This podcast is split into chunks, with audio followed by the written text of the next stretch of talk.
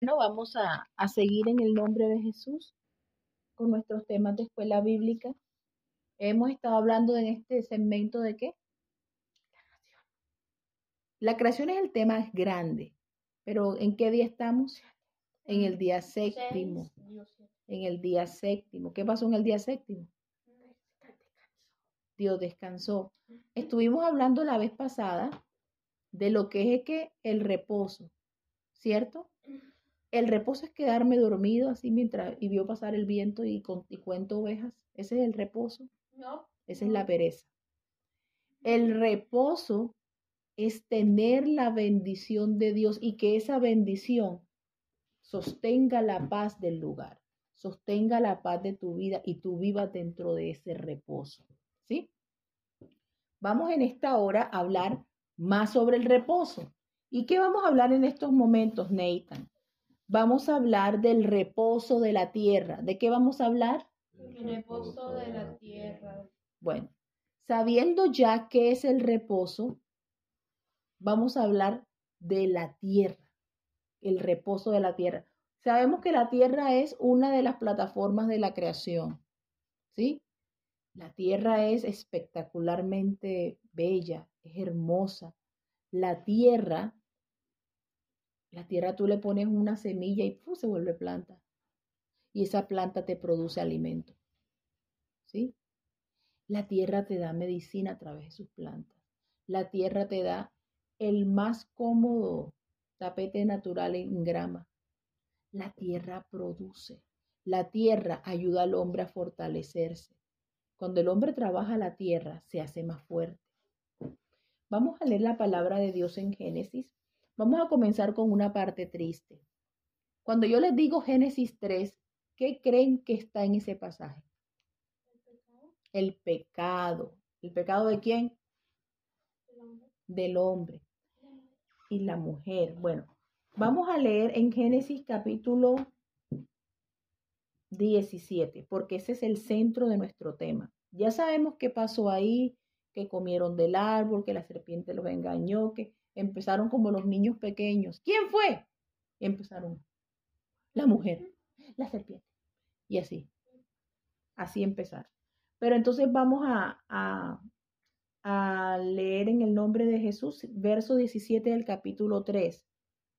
Y al hombre dijo, ¿a quién le dijo? Al hombre. Y al hombre dijo, por cuanto obedeciste a la voz de tu mujer y comiste del árbol que te mandé diciendo, no comerás de él, maldita será la tierra por tu causa. Con dolor comerás de ella todos los días de tu vida. Espinos y cardos te producirá, y comerás las plantas del campo. Con el sudor de tu rostro comerás el pan hasta que vuelvas a la tierra porque de ella fuiste tomado, pues polvo eres y al polvo volverás. Tremendo. No buena noticia. Algún día el aliento iba a salir de Adán y no sabía ni cuándo. Y lo que iba a hacer ahora no era, no era un deleite, era para poder vivir. Ya entonces vamos a empezar, no esté en este tema, pero es, y es importante hablar acerca del derramamiento de sangre sobre la tierra. ¿sí? O sea, hay que hablar de esto, hay que hablar del derramamiento de sangre porque la Biblia dice que sin derramamiento de sangre no hay remisión de pecados. Eso es lo que la palabra de Dios nos, nos, enseña. Bueno, miren esto, después de una sentencia así como esta, ¿creen ustedes que la tierra necesitaba reposo? Ahora venía la maldición del pecado sobre la tierra. El hombre merecía esa maldición porque fue él quien pecó, pero Dios no maldice al hombre. Es como cuando eh, en, la, en, la, generación de nuestros padres cogían la correa y le iban a dar con la correa a el padre le iba a dar al hijo y entonces pues, como él no le quería pegar al hijo, entonces le pegaba a la mesa y lo asustaba y el niño quedaba así ya te dije que te devuelvas y ve a hacer lo que te mandé. Claro, con ese sonido que, como pegó esa correa en la mesa, todo el mundo se devuelve. Hacer lo que le toca hacer, lo que le mandaron. Eso fue justamente lo que hizo Dios con el hombre. No le dejó caer tremenda maldición sobre él, no le dejó caer tal, tal problema, tal separación de él, porque ¿qué es la maldición? La maldición es la separación de Dios. ¿Y qué es la bendición? La unión a Dios. Dejó que la maldición cayera en la tierra para poder darle esperanza al hombre que algún día buscara qué? La bendición de Dios. ¿Sí? Les cuento que desde esos días en adelante hasta nuestros días, el tema de la tierra es un tema interesante. Desde, la, desde que la ley del pecado cayó sobre ella, la tierra no para de beber la sangre de los que asesinan, de los que matan, ¿Qué fue lo que, lo que Dios le dijo a Caín acerca de la sangre de Abel cuando Caín asesina a Abel? ¿Dónde está tu hermano Abel? Y el muy grosero le contesta, ¿soy acaso el guarda de mi hermano? Mm, bueno, le contesta el Señor, la sangre de Abel clama a mí desde dónde? Desde la tierra. Desde la tierra. La tierra es un testigo contra los que asesinan, porque ella recibe la sangre de aquellos que han sido asesinados. Imagínense. Entonces, vamos a analizar lo que es el reposo y vamos a, para poder hablar del reposo también hay que hablar de los tormentos. ¿Sí? Para yo poderles hablar del estándar de lo blanco, les tengo que mencionar algunas manchas, ¿sí?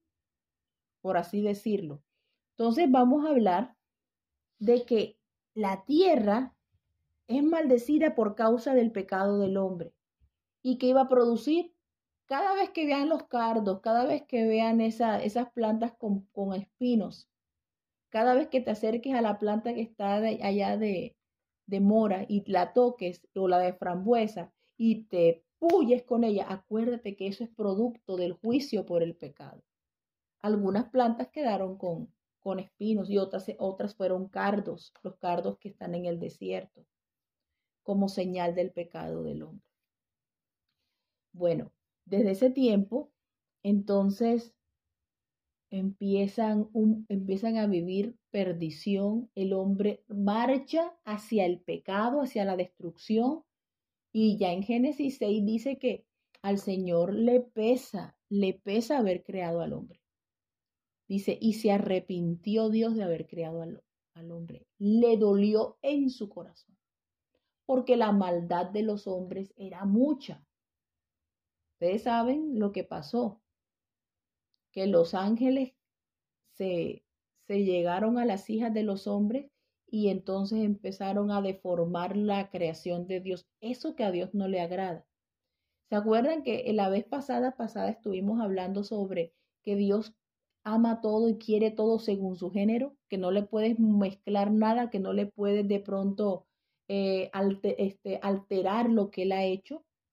Bueno, lo mismo, lo mismo se ve aquí. Los hombres alteraron la humanidad, empezaron a cometer pecados genéticos, y eso le trajo tanto tormento a la tierra que había que purgarla. ¿Tú sabes qué es purgarla? Limpiarla, quitarle toda esa impureza, sacar lo que la hacía, lo que la hacía estar en, en tormento delante de Dios. La tierra no tenía reposo. Pero entonces mira las palabras que Dios usa el, escritor en, en, en Génesis 6 y dice, habla de que la maldad de los hombres era mucha y viene hablando, pero un versículo lo cambia todo al final. Y eras acerca de un solo hombre. Pero Noé halló gracia delante de Dios. Noé le cayó bien a Dios. Cuando Dios vio a Noé invocándolo, cuando Dios vio la integridad de Noé, cuando Dios vio que había alguien, alguien en la tierra, cuyos pies donde pisaba era una tierra donde había un poco de calma, un poco de reposo. ¿Qué quiere decir esto? Que cada vez que nosotros estamos en un lugar, nosotros traemos reposo a ese lugar cuando somos el pueblo de Dios. Cuando un hijo, un hijo de Dios pone un pie en un lugar, le trae calma al lugar, le trae reposo al lugar. Los males de ese lugar tienen que huir. ¿Cuánta gente no paró de morir un día porque pasó cerca a un creyente? La palabra de Dios dice, a sus ángeles mandará cerca de ti que te guarden. Y que te guarden, ¿qué significa? Hombre, que tengas reposo. De eso se trata. Viven la aventura del arca, la aventura más maravillosa que se puede contar de la Biblia. A un hombre lo mandan a meter animales a un barco grande. Le dicen que construya el barco, que meta los animales, que todo se va a destruir y que se quede ahí por aproximadamente un año y después salga. Y todo eso se dio. Todo, todo eso, eso pasó. Sabemos de escuela dominical que esas historias, esa historia se dio así. Dios, ¿a cuántas personas salvó Dios del arca? ¿Quién, me, quién recuerda? Ocho personas, ¿sí? Noé, su esposa, sus tres hijos y las esposas de sus hijos. Cuando esto se da, estos hijos salen del arca y Noé hace un altar a Dios y le da una ofrenda. Cuando Noé levanta ese altar a Dios, eso produce un símbolo de reposo a la tierra, pero un símbolo que confirma lo que es la plataforma del cielo para la tierra. El cielo es el tablero donde Dios escribe lo que se ha de cumplir en la tierra. ¿Y qué pasa en el cielo cuando Noé, lastimosamente solamente Noé, no sé por qué los hijos no levantaron su altar? Pero Noé levanta el altar y Dios dice, Dios le agrada lo que hace Noé. Y él presenta un sacrificio. Y cuando lo presenta le dice, no más nunca voy a destruir la tierra por un diluvio y como señal de esto, mi arco te pondré en las nubes. Ese es el verdadero sentido del arco iris.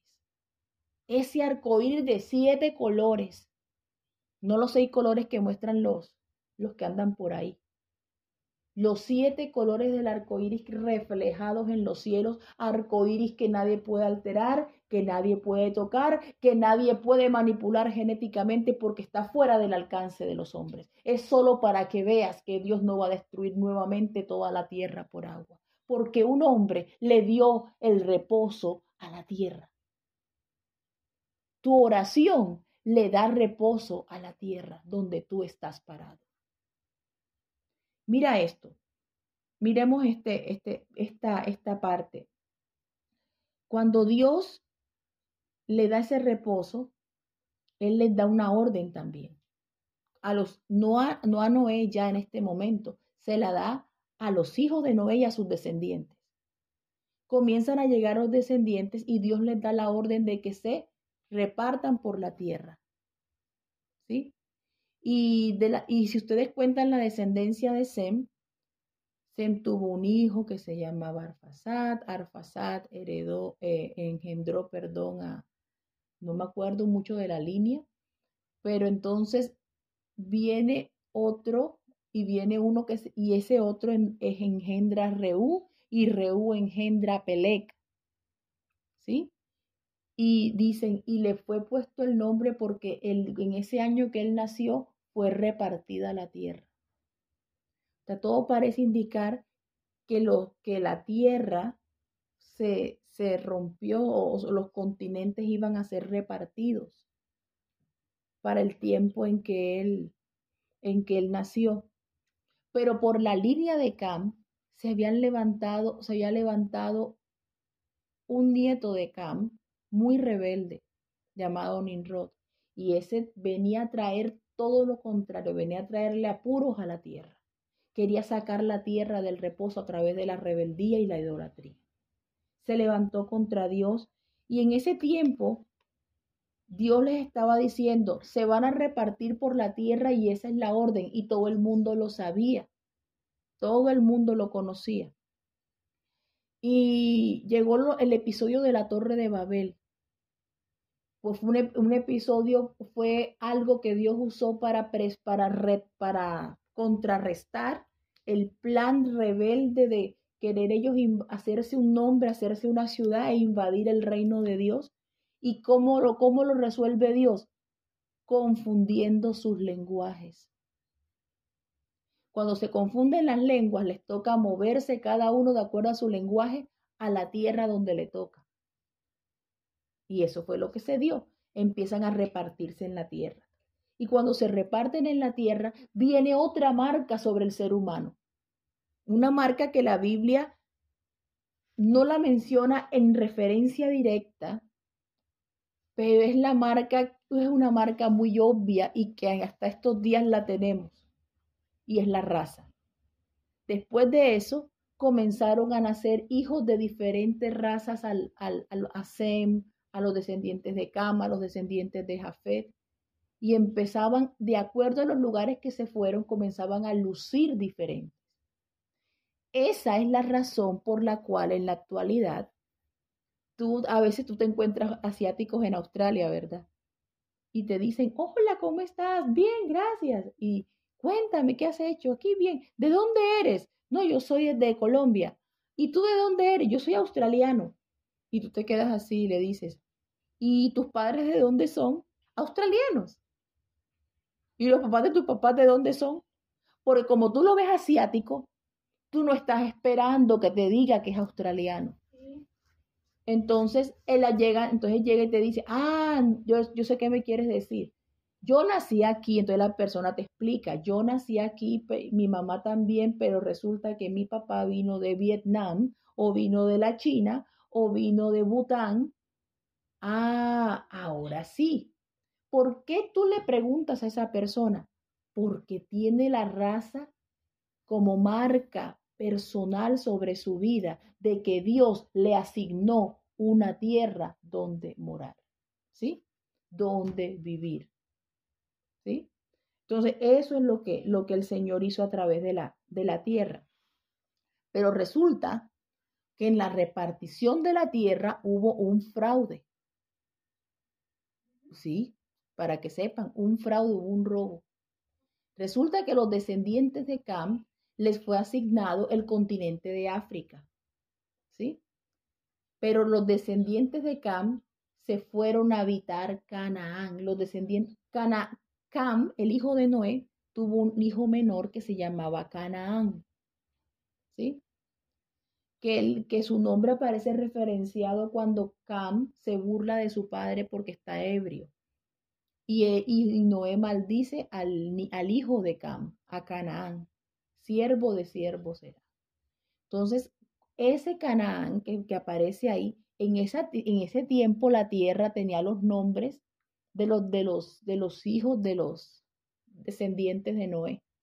Esos eran los nombres que la tierra tenía. Entonces, Canaán fue la región donde Dios manda a un hombre a habitar por su propia voluntad. Porque los descendientes de Cam, debiendo irse a, a establecerse en África, se quedaron en el Medio Oriente en la tierra que, le, que ahorita mismo está Israel, está Jordania, en ese lugar. No, eh, eh, Jordania. Jordania, Israel, ¿sí? no, puede que haya parte del Líbano, pero en esa, en esa parte, en esa parte estratégica donde está Israel, Israel, ahí esto, ese territorio era Canaán y mucho más de ese. Ese era Canaán. ¿De qué pasa con, con Canaán? Que había tomado ese territorio ilegalmente. Y por esa razón Dios se da el derecho de llamarse a un hombre. Cuando a los hombres se les olvidó invocar a Dios por causa de la idolatría que Nimrod produjo y por causa de esa idolatría que se llevaron a todos los rincones de la tierra, donde empezaron a traerle eh, tormento a las tierras donde se iban, a traerles este, angustia a la tierra donde moraron, a través de eso, entonces Dios se le usa a la vida de un hombre. La vida de un hombre cuyo papá era un fabricante de ídolos, no era el más esperado por todos. Era tan idólatra como los demás. Y Dios llama a un hombre sin padre que le enseñara quién era el Dios verdadero, sin, una, sin un origen de enseñanza o de tradición oral basado en lo que era Dios. Sencillamente lo llama y le dice, Abraham, anda delante de mí y sé perfecto. Y eso es lo que Dios le dice a, a Abraham. Y Abraham entiende que hay un Dios que lo llama con un nombre superior, con un poder superior a todos los ídolos que su papá hacía.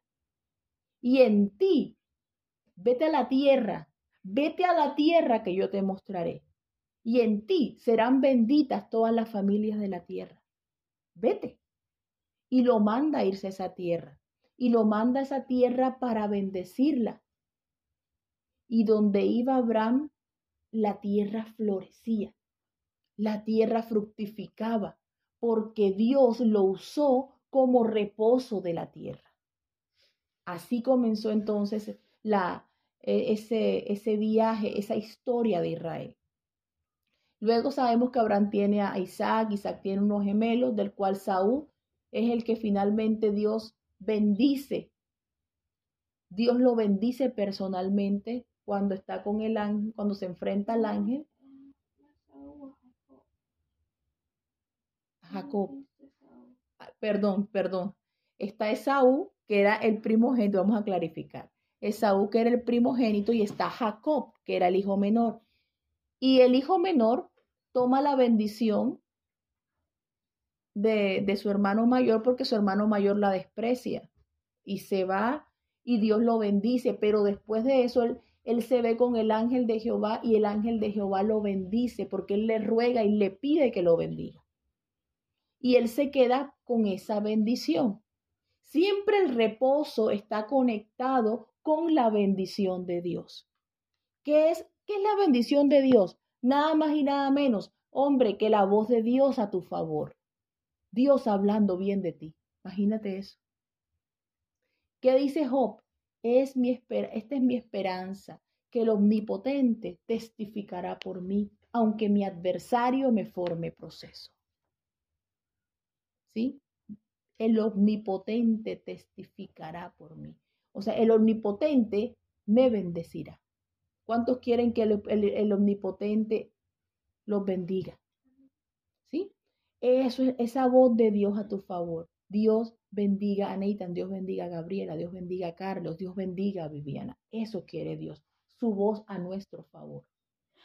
Entonces llega ese, ese, ese asunto de, de la tierra y, y hablando de tierras, termina el pueblo de Israel de esclavo en una tierra donde no había reposo. ¿Por qué no había reposo? Porque el pecado y la idolatría se llevan el reposo, o sea, no dejan, no dejan al reposo vivir. Traen problemas, traen idolatría, traen pecado. Y, y la tierra en ese lugar no puede reposar. Y se convirtió en la tierra de esclavitud de Israel por 400 años. Y luego que pasa eso, Dios los liberta con mano poderosa. Y entonces trae juicio sobre la tierra. ¿Qué quiere decir eso? habla contra la tierra de Egipto y usando a Moisés y llegan las plagas y todo.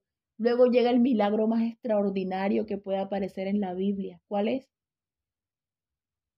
Cuando el pueblo esclavo, el pueblo de Israel, libra su primera guerra oficial contra los egipcios, sin usar armas, acabados de salir, con niños en brazos, Dios les abre el mar y deja que el mar pelee con los egipcios.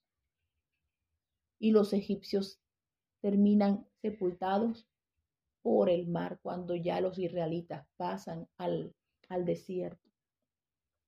Y en el desierto,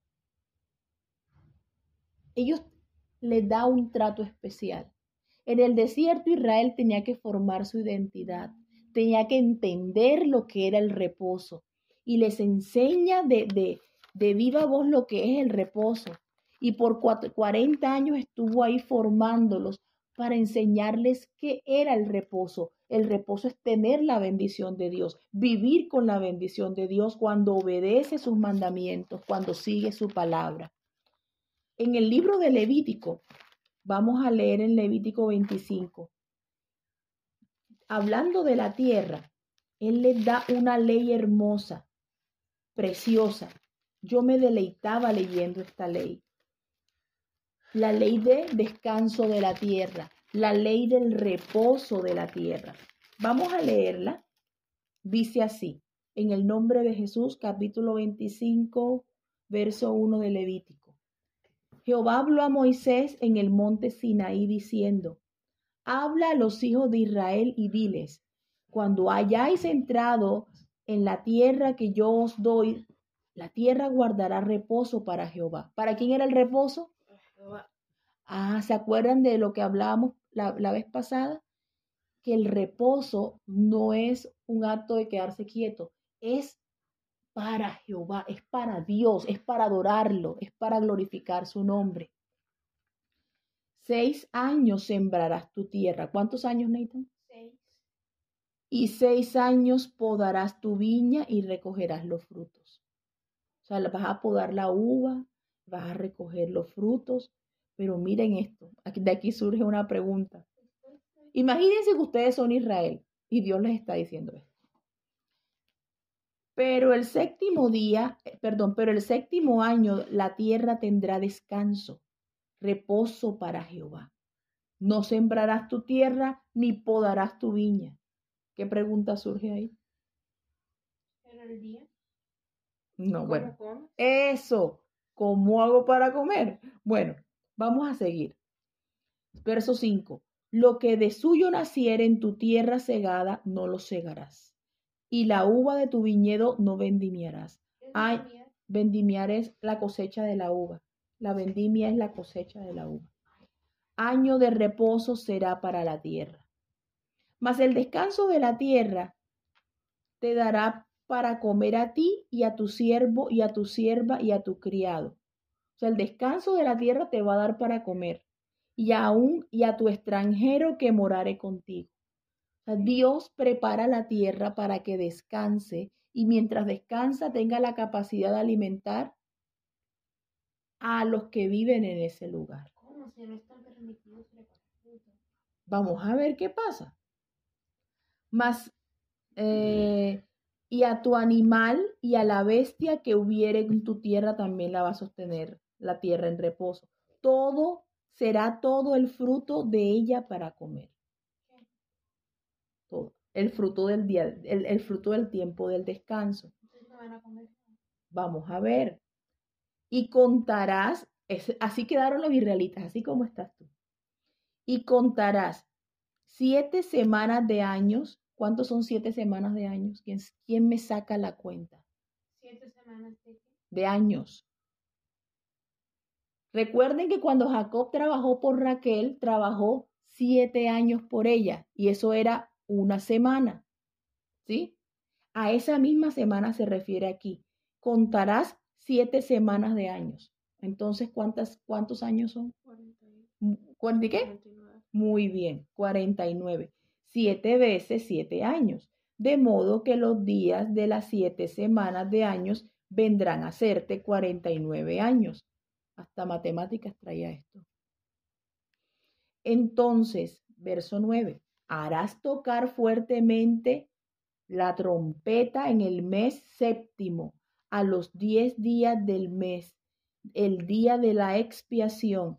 Haréis tocar la trompeta por toda vuestra tierra y santificarás el año 50. O sea, después que llegue ese momento, santificarás el año 50 y pregonarás libertad en la tierra a todos sus moradores ese año y no y os será de jubileo. Y volveréis cada uno a vuestra posesión y cada uno volverá a su familia. ese año va a ser de libertad, ese año va a ser de perdón a las deudas, ese año va a ser para encontrarte con tu familia. perdón, el año 50 os será jubileo, no sembraréis, ni segaréis lo que, lo que, nací, lo que naciere de suyo de la tierra, ni vendimiares tus sus viñedos. Porque es jubileo, santo será vosotros, el producto de la tierra comeréis. En este año de jubileo volveréis cada uno a vuestra posesión. Se van a visitar las familias, se van a encontrar las familias. Es voluntad de Dios encontrarse con la familia, no dejarlos, no abandonarlos. Es voluntad de Dios que las familias se encuentren y aquí les pone eso en el año, de, en el año del jubileo, del perdón de las deudas, en el año de la libertad, en el año del reposo. En el reposo. Por eso es que cuando estemos en los cielos, vamos a ver a nuestros familiares que se fueron con Cristo cuando estaban como en reposo en la tierra. Vamos a hablar de eso más adelante. En este año, cuando, verso 14, cuando vendiereis algo a vuestro prójimo o compréis de manos de vuestro prójimo, no engañe ninguno a su hermano. ¿Y esto qué tiene que ver? Conforme al número de los años después de jubileo, comprarás a tu prójimo. Conforme al número de los años de los frutos, te venderá él a ti. O sea que dependiendo cuántos años tenga, tengas tú de tener tu viña, eso valdrá. Entre más años tenga tu trabajo, más alto será el precio. ¿Por qué? Porque es la ley. Si una viña de siete años tiene un precio inferior a una viña de 70 años. Tú no ves que los que tienen viñedos dicen, mis padres tienen esta viña y tiene este viñedo y tiene 200 años. Y se, y se ufaran diciendo, 200, 100 años porque ese, el, el tiempo de la viña, el tiempo de la cosecha, le da un valor especial. Entonces dice, y no engañe ninguno a su prójimo, sino temed a vuestro Dios, porque yo soy Jehová. Yo soy Jehová, el Dios vuestro Dios. Entonces dice acá, Ejecutad pues mis estatutos y guardad mis ordenanzas y ponedlos por obra y habitaréis en la tierra seguros. Si ustedes hacen esto, van a habitar en la tierra seguros. ¿Qué quiere decir esto? Que Dios te dice que habita seguro en la tierra con esta, con esta ley del descanso. Si tú te vas a la ciencia, ustedes saben que el nitrógeno es importante en la tierra, ¿cierto? Ustedes saben que el nitrógeno los animalitos hacen, hacen popó en la tierra y ellos en el, en el excremento llevan la semilla y vuelven los árboles y vuelven a producir más. A, a la medida que ellos comen, defecan y esa semilla produce más árboles. Y por eso se necesita. Y aún cuando, cuando tú tomas mucho de la tierra, tú tienes que dejarla descansar para que el nitrógeno, la cantidad de nitrógeno dentro de la tierra, dentro, del, dentro del, de la dinámica del, del, del ecosistema, pueda hacer que la tierra siga produciendo. Tú no puedes forzar la tierra a, a sacarle, sacarle y no dejarla descansar, porque ya necesita estabilizar sus nutrientes, ella necesita estabilizar ese nitrógeno que tanto se necesita para que los animales puedan consumir y nosotros también podamos consumir el nitrógeno que los animales nos ofrecen desde su carne. ¿Sí? Entonces, dice el versículo 20, y si dijeres, como dijo Nathan, ¿y qué comeremos el séptimo año? He aquí no hemos de sembrar ni hemos de recoger frutos. Entonces, mira lo que dice el Señor, cuando te quedes preguntándote, ¿qué comerás? yo os enviaré mi bendición el sexto año y ella hará que haya fruto por tres años más. El jubileo era un año. Pero no podían recoger entonces. No podían recoger de lo que ellos sembraban, pero sí de lo que la tierra solita les daba. Le, no iban a cosechar, el año de reposo de la tierra era un año para glorificar y bendecir a Dios enterito. Y tanto era que no van a trabajar, o sea, era como una, una pequeña, una gran foto de lo que, es, lo que es el día de reposo todos los sábados que ellos celebraban, que no trabajaban. Porque, eh, ¿cuál es el centro del día de reposo? ¿No trabajar? No, ese no es el centro. El centro del día de reposo es el mismo centro que Dios le dio al día séptimo en la creación, que era que su nombre fuera exaltado, que su nombre fuera alabado.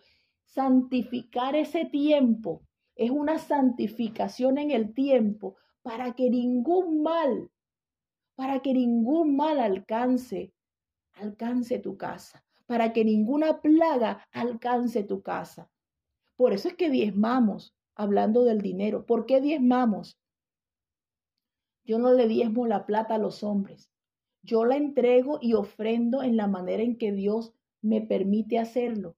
Allá los hombres lo que hagan con el diezmo, pero el diezmo es para que no pare el Señor de bendecirme, no pare el Señor de producir, de, producir bendición a nuestras vidas.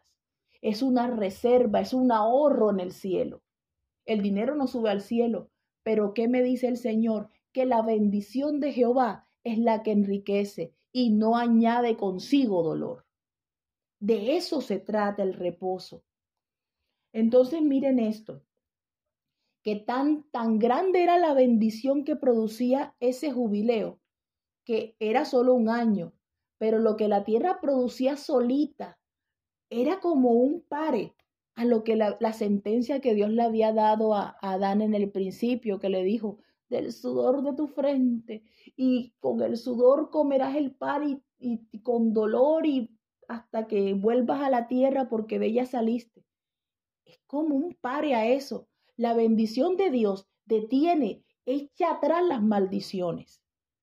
Y como esto, estos hombres contaban con la bendición de, de, su papá Abraham, que recibió a Dios por la fe, esa bendición de Abraham que trae a las vidas trae que le dé un año de reposo en el que lo que le pasaba a Adán no se cumplía con ellos, sino que ya no tenían que sudar, sino que se iban a quedar orando y bendiciendo a Dios todo ese año. Era, imagínense una convención, pero una convención de un año. Una convención adorando a Dios sin parar y si te daba hambre te parabas y tomabas de lo que la misma tierra producía. Y tan grande era la bendición que duraba tres años ese fruto. Un fruto que tú no plantaste, un fruto por el que no te esforzaste. Solo por adorar a Dios, la bendición de Él va a caer sobre ti. El reposo de Dios te llena, el reposo de Dios te llena el alma. El reposo de Dios te llena la mente con ideas. El, reposo de Dios te llena las manos. El reposo de Dios te llena de poder para establecerte en la tierra que Él ha querido bendecir con el reposo. Bendito sea el nombre de Jesús. Qué precioso, qué grande es el reposo de Dios a la tierra. Y miren esto, cómo el Señor toma la bendición y cómo Dios en esta hora, cómo le dijo a los israelitas en ese tiempo, todo lo que tocare la planta de tu pie será tuyo. Y, y cuando ellos escogen un lugar y lo tocan y Dios se manifiesta en ese lugar, Dios los bendice y bendice el lugar donde están. Miren ahora con el tema de, del holocausto. Ellos perdieron la tierra y volvieron a Israel. Y cuando vuelven a Israel les entregan el 80% un desierto árido. Y llegaron y se pusieron a sembrar y hicieron el desierto producir e hicieron el desierto reverdecer. Son importados, son exportadores de frutos de un desierto. Solo porque contar con la bendición de Dios es tener su reposo. Yo te hago una pregunta en esta hora. ¿Tú tienes reposo? ¿Tú de verdad tienes el reposo en Cristo? ¿Será que Dios sí llena tus manos todos los días? Y es, un, y es una provisión que no sale de lo que trabajas, solo que Él te quiere bendecir. Imagínate que tú cogieras un día y dijeras, no voy a hacer más nada, me voy a dedicar a glorificar a Dios toda esta semana. ¿Crees que Dios te va a dejar sin provisión? ¿Crees que Dios te va a dejar sin bendición solo porque escoges adorarlo? Solo porque escoges un tiempo especial para darle la gloria, para exaltar su nombre, para adorarlo. ¿Tú crees que Él te va a abandonar? El cielo y la tierra se pueden mudar, pero el alto Dios no se puede cambiar. Qué precioso es el reposo del Espíritu. Qué precioso. Por eso es que la palabra dice, cuán hermosos son sobre los montes los pies del que trae alegres nuevas, del que anuncia la paz los pies del que trae reposo a la tierra. El día que tú cierres la boca, el reposo de Dios se detiene. No de gratis, dice el Señor Jesucristo en las bienaventuranzas, vosotros sois la sal de la tierra. Y si la sal se desvaneciere, ¿con qué será salada? Pues no sirve más para nada. Sirve para ser pisoteada y hollada por los hombres. Así que tú eres el que le da el sabor a la tierra. Por ti, por la bendición, por la voz de Dios a tu favor, la tierra donde estás se preserva por muchos pecadores que hayan alrededor. Tú con la bendición, con tu oración diaria, con tu alabanza, porque tú adoras a Dios, porque tú santificas los tiempos donde estás adorando, eso hace que la tierra donde estás pisando se preserve. Oh, gracias Señor Jesús. Gracias por tu palabra. Asombrosa, Señor. Asombrosa es tu palabra. Yo amo tu voz. Yo amo esos momentos, Señor, en los que tú te manifiestas con tu voz a nuestro favor. Hoy quiero ver tu mano preciosa sobre nuestra familia. Hoy quiero ver tu mano preciosa sobre nuestro territorio. Que no hayan plagas, que no haya inmundicia, que no hayan males sobre él solo porque tu nombre se adora en este lugar y tu voz está a nuestro favor. Gracias. Gracias por la paz de la tierra. Gracias, oh Dios. Gracias por tu presencia en esta hora. Te amamos y te adoramos con todo cuanto somos, con todo cuanto tenemos, Espíritu Santo. Bendito y alabado sea tu nombre. Gracias por tu palabra.